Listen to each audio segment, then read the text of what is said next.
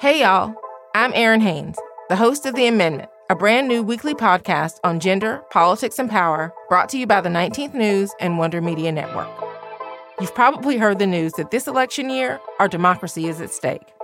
On The Amendment, I'm breaking down what that actually means, specifically for the marginalized folks who depend on our democracy the most.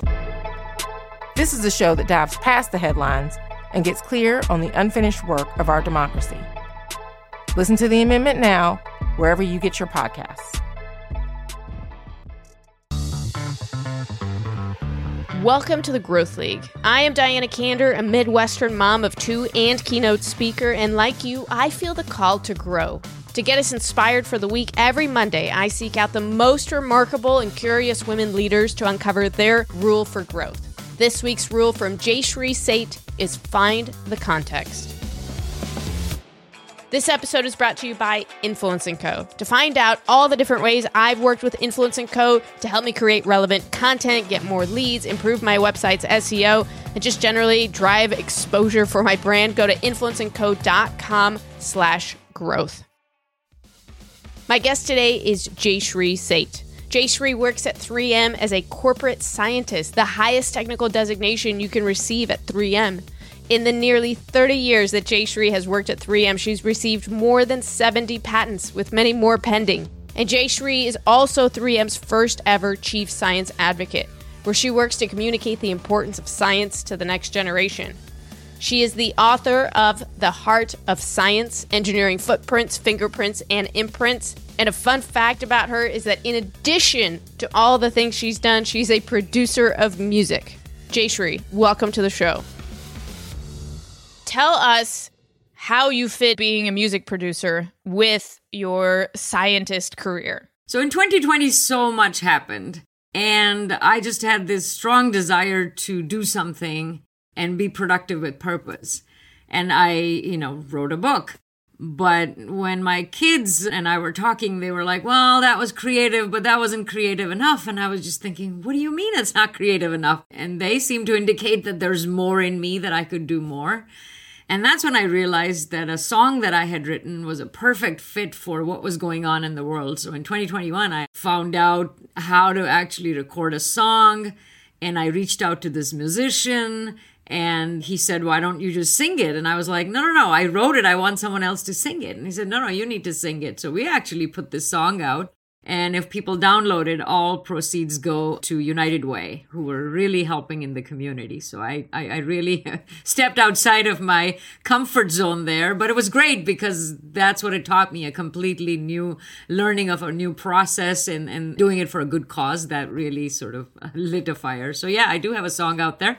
People can actually go to it. It's on playedforward.com and download, and it all goes to charity. And the song is called Life is Like a Donut boy, you have a career filled, number one, like with a basis of science, but on top of it, you have added writing and music and poetry and all of these different experiences of pushing yourself outside your comfort zone. What is that driver for you of trying something new and doing things that you might fall flat on your face, especially being at this level in your career where you're like the highest level anybody could go as a scientist at 3M?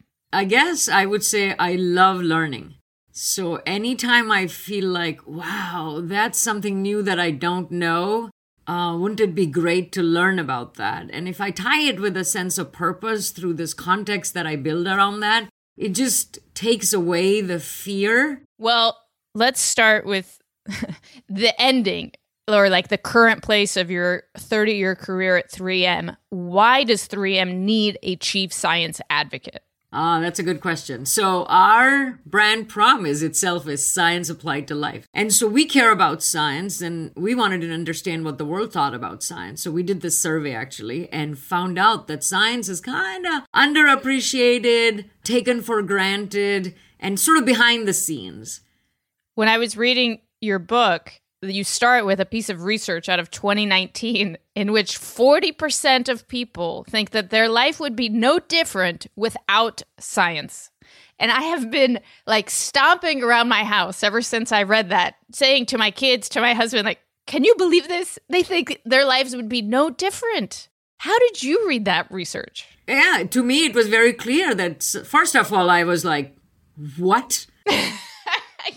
yes. I just could not believe it because get this, you know, they were taking the survey on their laptops and mobile phones.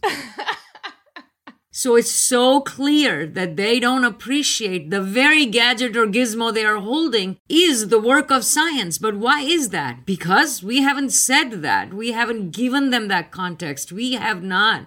And you know, science and scientists aren't the kind of people who would thump their chest. They're happy when people take something, use it, and it's like, oh, it works, it's like magic. But that also is a disservice because now people don't even think about it. And and there you go. Like you said, 40% said if science didn't exist, their lives would be no different. Heck, you have no idea. Drop that coffee right now because you heated it up in the microwave. And that's science.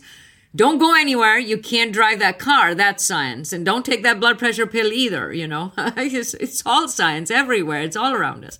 So that's why my role was created. The idea was to advocate for science. So I got this job and I'm like, uh, what does that mean? So for me, it was all about, okay, let's get the data together. Let's put all of this together. And what is it? At the end of the day, it is about talking about science in our daily lives so that people can appreciate it and moving away from this apathy that they feel. The other next thing I thought was breaking down barriers and biases and boundaries and thinking, oh, I'm not a, you know, left brain, right brain. I'm not a genius. Science is not for me, blah, blah, blah. Those kinds of things that all hurt science. And uh, this, the third part was very important, which is the context in which we communicate, you know, make it a very human context and champion science in a way that is relevant for people. So you have this really interesting career now of advocating for science and you clearly are very fearless and curious. Did you start out that way? Like, I want to talk about Jayshree and college and graduate school. Did you always have that fearlessness about you? Well, um, I have to admit that I never saw myself as the science and engineering type. And, you know, that's the kind that like to play with tools and tinker with stuff or tear apart their toys. I wasn't that. I was always more interested in the human context. I actually like humanities related subjects, honestly, more because I could relate to them more. I wanted to solve problems. I wanted to improve lives. I wanted to make the world a better place. And I was drawn to the fields where I thought that this contextual pull was strong. And I have to be honest, I just didn't see that in STEM careers because it is not talked about and it is not visible. And when you're young, you need someone to connect those dots. But I grew up on the campus of an engineering institution. My dad is a university professor. He had a PhD in civil engineering. I had strong encouragement from my parents to go into engineering. And this was back in the day in India. And, you know, you kind of just did what your parents told you. So this strong parental guidance directed me to engineering, despite what I perceived as my lack of affinity for the field. And in looking back, I realized that I missed the context throughout my educational journey because the engineering education was so heavy on the content. And then I ended up in graduate school in the US. I was the only woman in the lab. And it was really in my master's program that it hit me. Wait a minute. Is this what I wanted to be doing? Is this what I wanted to do in my life? And I've actually looked up this sense is called communal goal incongruity. There's actually a name for it. I felt stuck. Like this is where I am, but my heart is not in it. I was doing well because I've always liked doing well at anything I did. But I finally I said, okay, I'm going to have to switch something here. So I switched my fields from my master's to my PhD. And I ended up in this lab that was more collaborative, a project that I could build a context around, an advisor who was more supportive. And then I was on fire. You can, couldn't get me out of the lab. There was so much I could do, so much I wanted to do. I threw myself into my work and I enjoyed every moment of it. And I found out I loved what I did. And what I was doing was science. But it was the context that I could build around that project that really inspired me. Would you say like that was a turning point for you where you went from following what you were supposed to do to now seeking out what you could do?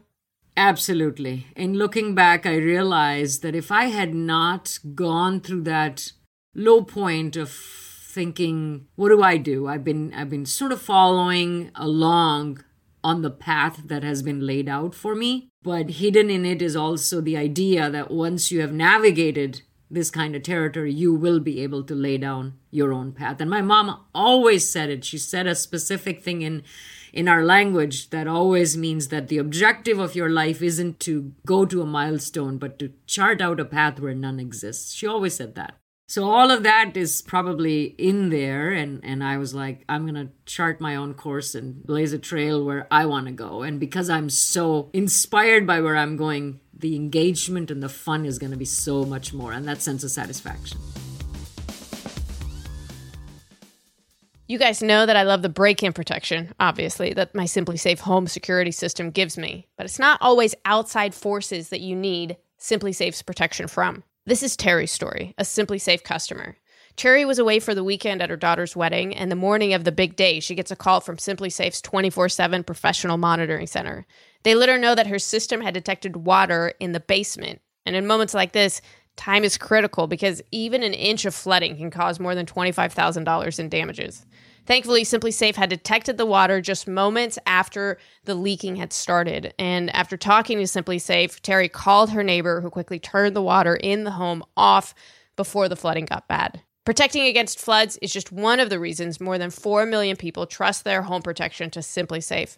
With a comprehensive SimpliSafe system and 24 7 professional monitoring, you can have somebody always looking out for you, just like Terry. Plans cost under a dollar a day with no long term contracts or hidden fees ever. I love the fact that you can customize the system and get as many windows or monitors or any kinds of monitors that you love specifically built for your needs and you can customize the perfect system for you in just a few minutes at simplisafe.com slash growth. Go today and claim a free indoor security camera. Nice. Plus 20% off with interactive monitoring. Go to simplisafe.com slash growth. Well you started your career at 3m as an intern. How did you chart that path from intern to the chief science advocate? Like what were some of the big moments that you think were responsible for getting you to where you are today? At 3M, when I got the job offer, it was to do something totally different than my PhD project. I was working on diamond like films that can prolong the lifetime of tools and things like that and I got hired to work on diapers. So I really joke that I went from diamonds to diapers. But you know, I'm really unafraid to go into new areas and try to solve problems because I keep reminding myself you're the happiest and most satisfied when you're doing what you want to do and you want to solve problems. So I was fortunate to end up here. And there's a culture of empowerment. There is an emphasis on collaboration. There's a vision of improving lives. So it really perfectly fit for me. And really for a kid who started out not thinking they were the science type and not making it into any top schools, not having a specific expertise. As you said, I'm currently at the level of corporate scientist. It's the highest level you can attain. I'm the fourth woman and the first woman engineer to reach this level. Been inducted into the 3M Hall of Fame. I have 75 patents to my name. And the reason why I talk about all of this is that I want everyone to think about what I think about each and every day. How many students, how many scientists, how many ideas, and how many innovations are we missing out on because of how we talk and teach and train and track and typify STEM? Well, how did science help diapers? Well, think about it. There's an important tape in there to hold that diaper together. Yes. That doesn't hold. You got a stinky problem. 3M develops the tapes and fasteners and elastics that go into those diapers and stuff. So I'll tell you, of all the things around you, that has got a lot of science in it. Well, did that first role kind of teach you your, you know, problem solving methodology or whatever it is that you use to get to 75 patents eventually? Yes, absolutely. Because I was like, okay, what am I doing? What is the background? What has been done before? What are the needs? What are the trends? Who are the key players? What are the competitive products? What technology are at play? Who is doing the innovation? And then I stitch all these pieces of information together. And I, I actually call it the process of mosaic building. So you take these little tiles and, like an artist, you put it together. You take a step back and you develop a compelling narrative like a storyteller now. So I do take initiative to build a con- context to inspire myself with the insights, and then I, it gives me the ability to inform and influence others and eventually have impact. So when you say build a context, and I've never heard it described as putting together a mosaic before, you mean like you were presented with a simple problem before you, like, I don't know, how do we make this diaper tape stickier? Yep. And then your like tell me what the purpose of the context or the mosaic is in that case So for me, it would be okay, we need to make it stickier. Why do we need to make it stickier? How sticky is sticky? Why is it not working?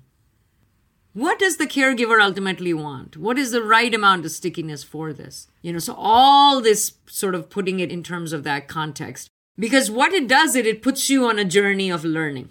And what that journey of learning does is it also teaches you about many different things that you can use in your next project. And now you have so much information that that gives you confidence. And then you meet others to share this, and that builds your network. And that starts building your social capital. That just starts this huge positive cycle. So that's just an example. And so the more you start training yourself to understand the context and build the mosaic, you become able to identify problems to solve, and your strategic thinking comes in, which now makes you so much more valuable. I feel like the natural human tendency and what exists in most organizations is when there is a problem, you need to go solve it. Just as, for instance, you know, COVID is happening worldwide, people have to stay home. Like, let's go get them all wireless access. Like, let's solve this problem that we're facing right now. What are the processes that you have in place that allow you to create the space to ask those questions and build the context instead of feeling rushed to just go, go, go and solve? People don't like I, I'm I, I think this is the reason why people don't want to give the time and space is because they think it's delay and nothing good will come out of it, right? So the way that I've learned how to navigate that is I constantly communicate. So people know that there is actual movement and motion and, and things are moving along. And as long as people and stakeholders understand that there is movement, they feel satisfied. If you tell them I need two months to think about it, which is which may be the right thing actually, I think people get scared because it's like I'm gonna lose two months on my timeline and I'll have nothing to show for it. So the the trick there is to do the thinking, take the two months, but also keep updating people on what you're doing and why you're doing it. And the reason Diana I say communication is important, a it tells you what did I tell him last week and what am I gonna tell him this week where can I make progress that can clearly show them that I'm making progress? Second, when you're writing about something or talking about something, you realize the holes in your own logic. Communication allows you to see the gaps. And the third thing you do with communication is you are letting people know about your logical thought process. So I'm actually involving the stakeholders to pipe in when they see gaps. So, what you're describing is super powerful. It is a way for people to get that space from their stakeholders in order to do the deeper dive, build that mosaic, ask the bigger questions. And I, I think so many times individuals who are doing innovative projects will just want to show something but they're like i need three years give me six months you know and i want to come back to you and impress you and you have a completely different philosophy you're like i'm going to tell you every step of the way what's happening Yep. What are the information that we're finding? Why that information is so important? Because there's a storytelling piece to it. It's pulling together that compelling narrative and c- communicating it. I don't communicate the details of the result of the experiments that I'm doing. That's up to me. That's they trust us to do the experiments they're doing, but also show the higher level thinking. do you have any specific stories of times when things didn't work out but the communication element helped Oh yeah, I mean, I will tell you this. Uh, one of my big projects, and I spent, I would like to say, over three years on this one project, and uh, it did not commercialize at the end of the day. And I got promoted right after that. But why? Because we learned so much on so many different fronts, and I showed how those learning can be used as building blocks for so many other products, and we did that. So much of what came out of that was then used elsewhere. And because I was communicating throughout, because I pulled everybody in the story, I was able to build that social capital where people said, yeah, Jayshree did a great job at it and showed her leadership skills. And, and yes, this deserves that, that bump. So I think the idea is to have knowledge and know-how or research that you can authentically own, a point of view, sharing and socializing, simply putting yourself out there, and then showing that you took initiative to inform, to influence, to inspire, and to have impact. Okay, Jayshree, are you ready for the speed round? Oh, wow. I thought we were already on the speed round. I talk fast. Well, I read in your book about the importance of thinking of luck in your life. So, my first question is what role has luck played in your career? Yeah, I truly believe um, in that. I'll give you a quick example. I know it's a speed round, but I didn't know about 3M. I was on the East Coast. I came from India. I hadn't heard much about it. And it just so happened that my lab mate ended up at 3M. And he said, You should come for a summer job. And PhD students don't go for summer jobs because the advisor wants you to finish your work during the summer. But our advisor happened to be the kind who said, okay, go. And so I would have never ended up in this career and this chief science advocate and talking to Diana Kander had I not gone for a summer internship at 3M. And that was absolute luck that this person happened to have a brother who happened to be in Minnesota, who happened to be at 3M and called his brother, and the brother called us. So eh, I think that's luck for gosh's sake. And I end up in this lab and I have to use this one piece of equipment. There's only other one other student using it. So my option is to fight with him or marry him. And my husband says I did both. But I met my husband right there in that lab. And that I think that's luck. But that doesn't mean you just leave it up to luck right? It means that you do your part and then luck will do its part. But be humble in that, that it isn't just you it is also luck. So I think humility, it gives humility. What is something that you used to think was a talent that you either had or you didn't have, but you've since realized it's actually a skill that you can learn and develop? Oh, good one. You know, I used to think that intelligence and expertise and all of that is so critical and and I was like, "Ah, oh, I mean, do I have the intelligence? I don't have the expertise." But what I've realized at the end of the day, it is more diligence than intelligence. And that is a skill you can develop. It's more about skills over expertise, and it's more about attitude than aptitude. To hear the chief science advocate say that number one, you were worried about your intelligence, and number two, it's not really about that anyway. Uh, that's very powerful. Okay, last question. What is a strongly held belief that you have that would make for a fun debate at a dinner party? Oh, dinner party. I guess the conversation that'll definitely come up is about my being a vegetarian. Oh, yeah? I strongly believe that you don't have to have dead animals if you don't want to. now you're saying that in a presupposing way. yes. Well, that leads me to a, related question. That would make for a really fun debate at a dinner party. What would be a fun way to start a discussion? What's a good question to kick off a discussion? a, a way to you know have people be more intimate and share with one another? What's a good question? I always like to ask, how did they get to where they are? Like, what is the journey been? Because then people can see that everybody changes their minds about other things and get inspired by certain areas and, and how every path has so many twists and turns that we miss if we just go from dot to dot to dot. It's the in between the dots that's way more important and gives you more context. It's the context, just as your your rule has said. Jayshree, this has been delightful. And I have to end by sharing something really powerful. I finished reading your book and I was so inspired. My husband has a book on mental health coming out this summer. And I said to him, What if all the proceeds go to a nonprofit to help mental health efforts?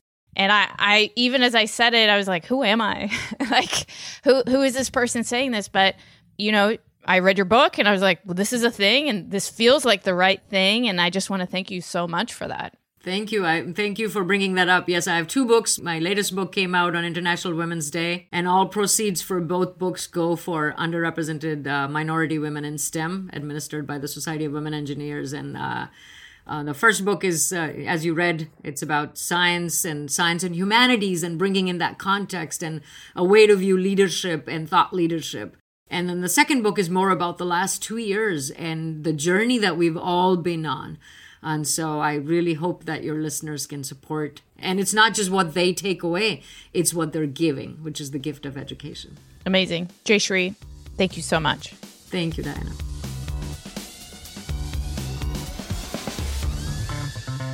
What an amazing and impactful conversation with Jayshree. You know, we had an episode a couple of weeks ago where we talked about the power of zooming out to solve problems. And I feel like adding the context just layers on even more value to that idea that in order to properly solve an issue, to really do some strategic problem solving, putting together all the different elements, like the mosaic that she talked about of how different things interact. And, and you have to ask really good questions in order to be able to do that and see that bigger picture you're going to be much better at solving that problem. And Jayshree brings in another really valuable concept that if you have anybody to manage up to in your organization, zooming out and providing that mosaic of a perspective really helps them understand what you're doing all day. And so you're not just under pressure to bring them the good news, show them the learning that you're doing so that if a project that you work on for three years doesn't work out, fails miserably, you can still get promoted because they know that you did everything that you could, that you learned as a result, and that you created value for the organization, even though the project itself didn't work out. So find the context for sure to solve your problems, but display the context to the people that you work with to make sure everybody's on the same page and that you're demonstrating the value that you're bringing.